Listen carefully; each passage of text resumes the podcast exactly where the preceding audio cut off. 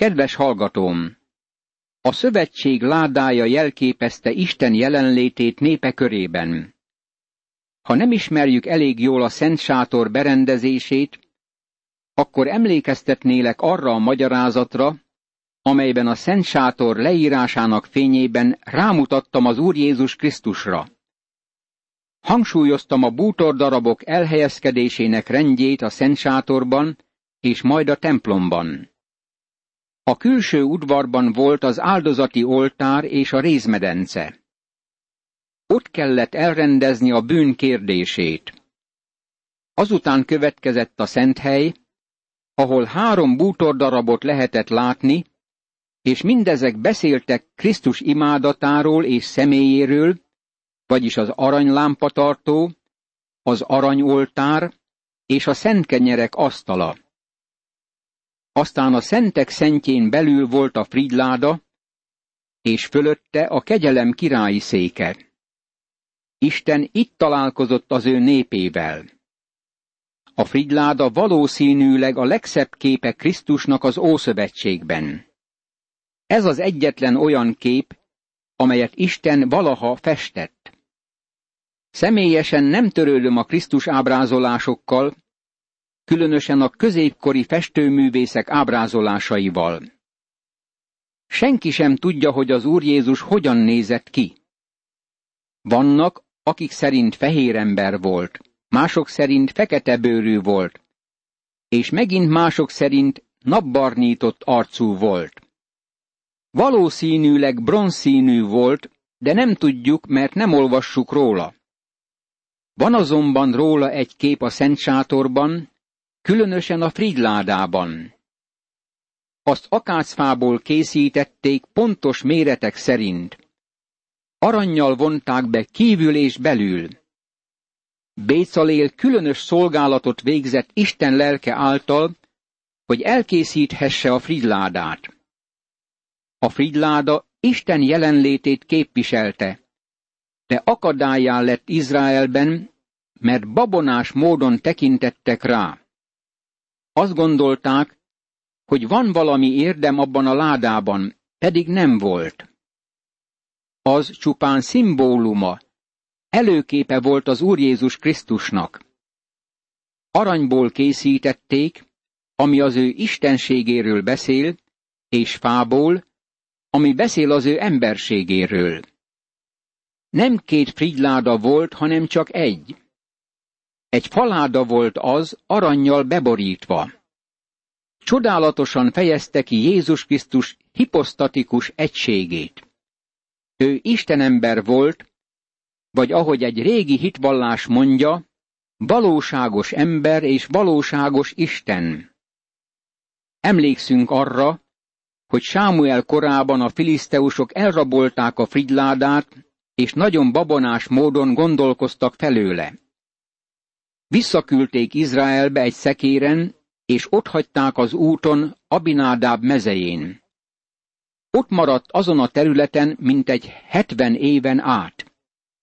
Amikor Dávid elfoglalta Jeruzsálemet, azt akarta, hogy a frigyládát oda vigyék föl, mert úgy érezte, hogy az a megfelelő helye, és nyilvánvalóan azt a helyet választotta ki Isten. A királynak ezt kellett tennie.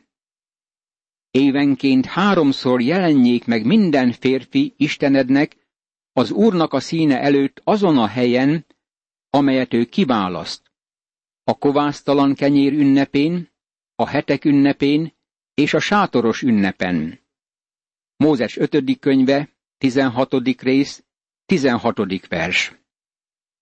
Amikor Dávid elfoglalta Jeruzsálemet, azt tette az ország fővárosává, és akkor a frigyládát Jeruzsálemtől nyugatra 12 kilométer távolságban Kirját Jeárimban őrizték. Dávid szenvedélyesen szerette Istent, amilyen ragaszkodást ritkán találhatunk napjainkban. Nem értek egyet azokkal, akik örökké bírálják Dávidot. Azt kívánom, hogy bárcsak az én szívemben is annyi szeretet és ragaszkodás lenne Isten iránt, mint amennyi az ő szívében volt. Figyeljük meg, mit mond a kilencedik Zsoltár első versében. Hálát adok az Úrnak teljes szívemből. Elbeszélem minden csodatetteidet. Dávid szíve áhítatát a legcsodálatosabb módon fejezte ki. A 108. Zsoltár első versében meg kijelentette. Kész az én szívem, Istenem, arra, hogy énekeljek és zengedezzek lelkesen. Aztán a 103. Zsoltár első versében ezt olvassuk. Áldjad lelkem az Urat, és egész bensőm az ő szent nevét. Milyen szenvedélyes szeretet ez Isten iránt Dávid részéről. Ezért akarta a frigyládát Jeruzsálembe vinni. Meglátjuk ebben a fejezetben, hogy próbálkozik ezt tenni, de helytelen módon vállalkozik erre. A frigyládát tizenötször említi a leírás az első tizenhét versben. Miután gondosan elolvasuk ezt az ige szakaszt, rájövünk, hogy az Úr ládájának a témájával foglalkozik. Úgy tűnik, hogy nagyon fontos téma ez Dávidnak és az Úrnak egyaránt. Legalább tizenegy Zsoltár foglalkozik azzal a nagy eseménnyel, hogy a frigyládát Jeruzsálembe vitték. Valamiben bizonyosak lehetünk. Dávid nem babonásan kezelte a frigyládát. Tudta, hogy az úr hol lakik, és tudta, hogy nincs bezárva abba a ládába. A 123. Zsoltár első versében Dávid ezt mondja. Hozzád emelem tekintetemet, aki a mennyben laksz. Dávid tudta, hogy hol lakik Isten, de azt is tudta, hogy Istent a frigláda révén lehet megközelíteni, ami beszél az Isten és ember közti közbenjáróról. Most hosszabb bevezetést mondtam, mert azt hiszem, hogy ez nagyon fontos fejezete a Szentírásnak. Figyeljük meg, hogy Dávid mit szeretne elérni. Ezután összegyűjtötte Dávid Izrael egész ifjúságát, harmincezer embert. Elindult és elment Dávid az egész hadinéppel Baalé Jehúdába, hogy elhozza onnan az Isten ládáját, amelyet a rajta levő kerúbokon ülő seregek urának a nevéről neveztek el. Az Isten ládáját egy új szekéren szállították, és elvitték Abinádáb házából, amely a dombon volt. Abinádáb fiai, Uzzá és Achjó irányították az új szekeret. Sámuel második könyve, hatodik rész, első, második és harmadik vers. Dávid éppen itt követte el a hibát. Isten kifejezett útmutatásokat adott arra nézve, hogy miként szállítsák a szent sátort és bútorzatát, de Dávid nem követte ezeket az útmutatásokat. Valaki talán megjegyzi. Rendben van, a filiszteusok sem követték, és mégis elboldogultak vele. Igen, boldogultak vele, és meg tudtak tőle szabadulni, mert tudatlanok voltak. A világosság teremti a felelősséget. Ha valaki az evangélium világosságában él, az felelős annak elutasításáért. Nem akarok érvelni veled a pogány népekkel kapcsolatban, de érvelek veled azokkal a pogányokkal kapcsolatban, akik a mi városainkban és falvainkban élnek, mert már hallották az evangéliumot, és ezért nagyon nagy a felelősségük. Ha hátat fordítsz Jézus Krisztusnak, akkor érvelhetsz a pogányokról, amennyit akarsz, de elvesztél, elkárhoztál, és ítélet szakad rád, végül pedig az örökös pokolba kerülsz. Ez Isten igéjének a tanítása. Talán ez nem tetszik neked, és ha nem tetszik, akkor ki kellene költöznöd ebből a világegyetemből egy másikba. Ez Isten világegyeteme, és ezek az ő törvényei. Dávid beviszi a frigyládát Jeruzsálembe, de helytelen módon cselekszik. A frigláda négy sarkán voltak gyűrűk. Ezekbe a gyűrűkbe rudakat helyeztek, és így vitték a frigyládát a vállukon a léviták. A pusztai meneteléskor a kehátiták vették vállukra a frigyládát, és így vitték tovább. Dávid egyszerűen nem követi Isten rendelkezéseit. Barátom, Isten éppen ilyen módon akarja továbbadni az evangéliumot ebben a korban. Olykor nem is értem, hogy miért nem használ jobb eszközt, mint amilyen én vagyok, és miért nem írja föl az égboltra az evangéliumot. De Jézus Krisztust el kell vinnünk az egész világra a vállunkon, akik már hozzá tartozunk. Isten ezt így cselekszi ebben a korban. Ez volt Isten módszere Dávid napjaiban is. Dávid tévedett, nagyon tévedett. Bajba keveredett emiatt, mint ahogy Isten népe is bajba keveredik, ha helytelenül cselekszik.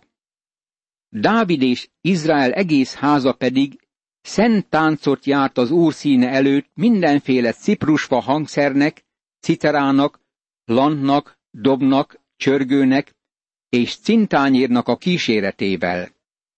Sámuel második könyve, hatodik rész, ötödik vers. Dávid zenész volt. Nagyon szerette zenével és énekkel dicsőíteni Istent, és a Fridláda Jeruzsálembe vitelekor is zenés kísérettel vonult népével együtt a Fridláda nyomában.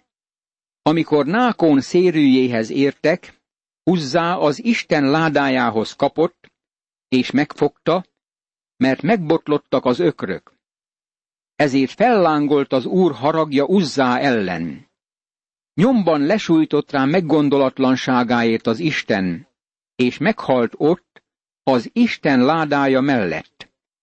Sámuel második könyve, hatodik rész, hatodik és hetedik vers. Ez nagyon súlyos helyzet. A filláda szekéren volt, és amikor az ökrök megbotlottak, megingott a frilláda. Uzzá próbálta megtartani a ládát a kezével, és az úr halálra sújtotta. Egyesek talán azt mondják, hogy ez csupán egy kis helytelenség volt, és mégis milyen súlyos büntetéssel járt. Uzzá halála annyira megrendítette Dávidot, hogy megállította a felvonulást, és a fridládát a gáti Óbéd Edóm házába vitette. Dávid megdöbbent, és nem tetszett neki az eset. Az úrnak sem tetszett az, hogy Dávid helytelen módon vitette be a fridládát Jeruzsálembe. Dávid pedig megdöbbent attól, hogy az úr összetörte Uzzát. Ezért nevezik azt a helyet Perec Uzzának mindmáig. Akkor félni kezdett Dávid az úrtól, és ezt gondolta. Hogy jöhetne hozzám az úr ládája? Sámuel második könyve, hatodik rész, nyolcadik és kilencedik vers. Jól tesszük, ha féljük Istent. A 111. Zsoltár tizedik verse ezt mondja. A bölcsesség kezdete az Úr félelme. Sok embernek föl kellene ismernie ezt a tényt korunkban. Isten ítélő Isten.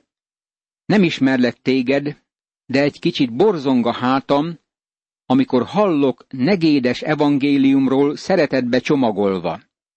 Isten valóban a szeretet Istene. Isten tényleg szeret téged, de ha védkezel, ha hátat fordítasz neki, akkor elkárhozol. Nincs más kimenekedés. Nincs más alternatíva. János evangéliuma 14. részének hatodik verse mondja. Én vagyok az út, az igazság és az élet. Senki sem mehet az atyához, csak is én általam. Jézus Krisztus mondta ezeket a szavakat, és ezek igazak és ámenek. Félnünk kell őt, és azt kell tennünk, amit mond, hogy cselekedjünk. Dávid félelemmel telt meg azon a napon, és végül ezt kérdezte. Hogy jöhetne hozzám az úr ládája? És nem akarta Dávid magához vitetni az úr ládáját Dávid városába, hanem elvitette a gáti Óbéd Edóm házába. Három hónapig volt az úr ládája a gáti Óbéd Edóm házában, és megáldotta az úr Óbéd Edómot és egész háza népét. De jelentették Dávid királynak, hogy megáldotta az úr Óbéd Edóm háza népét, és mindenét az Isten ládájáért. Elment Dávid, és örvendezve vitte az Isten ládáját Óbéd Edom házából Dávid városába. Sámuel második könyve, hatodik rész, tizedik, tizenegyedik és tizenkettedik vers. Dávid eltökélte, hogy a Fridládát Dávid városába viszi. Vajon megtanulta leckéjét? Miként viszi föl ezután? A papok vállán. Amikor hat lépést tettek azok, akik az úr ládáját vitték, ő egy bikát és egy hízott borjút áldozott. Dávid teljes erővel táncolt az úr színe előtt, és gyolcs éfódot kötött magára Dávid. Sámuel második könyve, hatodik rész, tizenharmadik és tizennegyedik vers. Tudom, sokan összehúzzák a szemöldöküket, amikor olvassák, hogy Dávid táncolt, de Isten íratta meg ezt az ő igéjében. Dávid egyedül táncolt. Ennek semmi köze nem volt a szexhez. Manapság bármilyen tánc, szexuális tánc. Dávid tánca istenimádat volt. Ha valaki Isten tiszteletként táncol, akkor azt nem ellenzem, de azt hiszem, hogy ezt nem tudja tenni az ember. Nem találok olyan embereket, akik annyira szeretnék Istent, mint Dávid. Dávid örvendezett az Úr előtt. Személyesen szeretném, ha az emberek örvendeznének az Úr előtt, és dicsérnék őt. Nagyon bánt, amikor a hívőket szomorú ábrázatúaknak látom. Isten nem kívánja ezt, barátom. Nekünk örömmel kell jelenlétébe állnunk. Dávid ezt tette, abban bizonyos lehetsz. Így vitte el Dávid és Izrael egész háza az úr ládáját örömribalgással és kürzengéssel. De Mikal, Saul leánya éppen akkor tekintett ki az ablakon, amikor az úr ládája Dávid városába ért, és látta, hogy Dávid király ugrálva táncol az úr színe előtt, ezért szívből megvetette őt. Sámuel második könyve, hatodik rész, tizenötödik és tizenhatodik vers. Mikálnak nem tetszett az, ahogyan Dávid kifejezte Isten iránti szeretetét, és ezért megvetette Dávidot. Gondolj arra, hogy Mikál a Dávid felesége volt. Magatartása nagyon súlyos mértékben jött számításba, ami Dáviddal való kapcsolatát illeti. Az úrládáját bevitték, és oda tették a helyére, annak a sátornak a közepén, amelyet Dávid vont fel.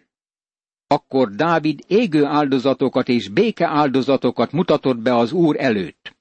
Sámuel második könyve, hatodik rész, tizenhetedik vers. Azok az égő áldozatok beszélnek Krisztus személyéről. A béke áldozatok beszélnek arról a békéről, amelyet ő szerzett a keresztfán kiontott vérével. Ezáltal csodálatos kapcsolatot hozott létre az emberrel. Ilyen kapcsolat alakult ki Isten és Dávid között. Barátom, tegyük félre a kárhoztatásokat Dávid úr előtt kifejezett táncolásával és Uzzá halálával kapcsolatban. Itt Isten igéje adja elő a történetet, és fogadjuk el úgy, ahogy megvan írva. Fontos megtalálnunk az ebben rejlő tanulságot. Milyen a mi kapcsolatunk Istennel? Hadd tegyek bizonyságot ennél a pontnál. Amikor egy reggel az iroda felé tartottam, eléggé fáradtnak éreztem magam, mert éppen akkor tértem haza egy hosszabb utazásról. Hálát adtam Istennek, hogy egy újabb nappal megajándékozott. Hálát adtam neki, hogy megvalhattam előtte minden bűnömet, és igazi kapcsolatban lehettem vele. Megmondtam neki, hogy mennyire szeretem őt. Mennyire megérdemli a mi szeretetünket és hódolatunkat. Az a fontos, hogy lássuk meg ebben a fejezetben Dávid Istennel való kapcsolatának kifejeződéseit. Itt egy ember bemutatja, hogy szereti Istent. Helyes a vele való kapcsolata, és örömmel szolgálja őt. Bár csak ugyanilyen örömmel szolgálnánk az Urat e földi életben. Dávid is visszatért, hogy megáldja háza népét. De Mikal, Saul leánya kijött Dávid elé, és ezt mondta. Milyen dicső volt ma Izrael királya! Úgy mutogatta magát szolgáinak a szolgálói előtt, ahogyan csak féleszű ember szokta magát mutogatni. Sámuel második könyve, hatodik rész, huszadik vers. Dávid mutogatta magát abban az értelemben, hogy levette királyi öltönyét, és elvegyült az emberekkel, hogy hálát adjon Istennek, és örvendezzen annak a ténynek, hogy a frigyládát bevihették Dávid városába. Mikálnak ez nem tetszett. Szerette a méltóságot és a tisztelettudást az Isten tiszteleten. Mindig félek ezektől a szuperkegyes emberektől, akik beszélnek a hódolatról, odaszenteltségről és kegyességről. Óvakodj az ilyenektől, barátom! Ezek nagyon veszélyesek. Tartok tőlük, mint Dávid is tartott. Dávid ezt felelte Mikalnak. Az úr színe előtt jártam szentáncot, aki engem választott apát helyett és egész háza népe helyett, és engem rendelt az úr népének, Izraelnek a fejedelmévé. Igen, az úr színe előtt. Sámuel második könyve, hatodik rész, huszonegyedik vers. Dávid ezt mondja. Az úr színe előtt jártam szentáncot, aki engem választott. Bár csak jobban ünnepelnénk Istent, amikor az úr házába megyünk. Bár csak jobban élveznénk az Isten tiszteleteket. És ha még ennél is jobban megalázkodom, és még alávalóbb leszek magam előtt, akkor is tisztelni fognak a szolgálók, akiket te emlegetsz. Sámuel második könyve, hatodik rész, 22. vers. Amikor azt mondja, hogy még alávalóbb leszek magam előtt, akkor ezen azt érti, hogy leereszkedik a legalázatosabb imádkozók szintjére. Nem törődik azzal, hogy ilyen egyszerűen imádja Istent. Magatartása miatt Dávid félreértette őt, vagyis teljesen elidegenült tőle, és ezért gyermektelen maradt. Nyilvánvalóan Mikál nem osztozott Dávid Isten iránti szeretetében és lelkesedésében. Imádkozzunk! Mindenható Istenem, segítségedet kérem ahhoz, hogy méltóképpen imádjalak és tiszteljelek téged az Úr Jézus Krisztus nevében. amen.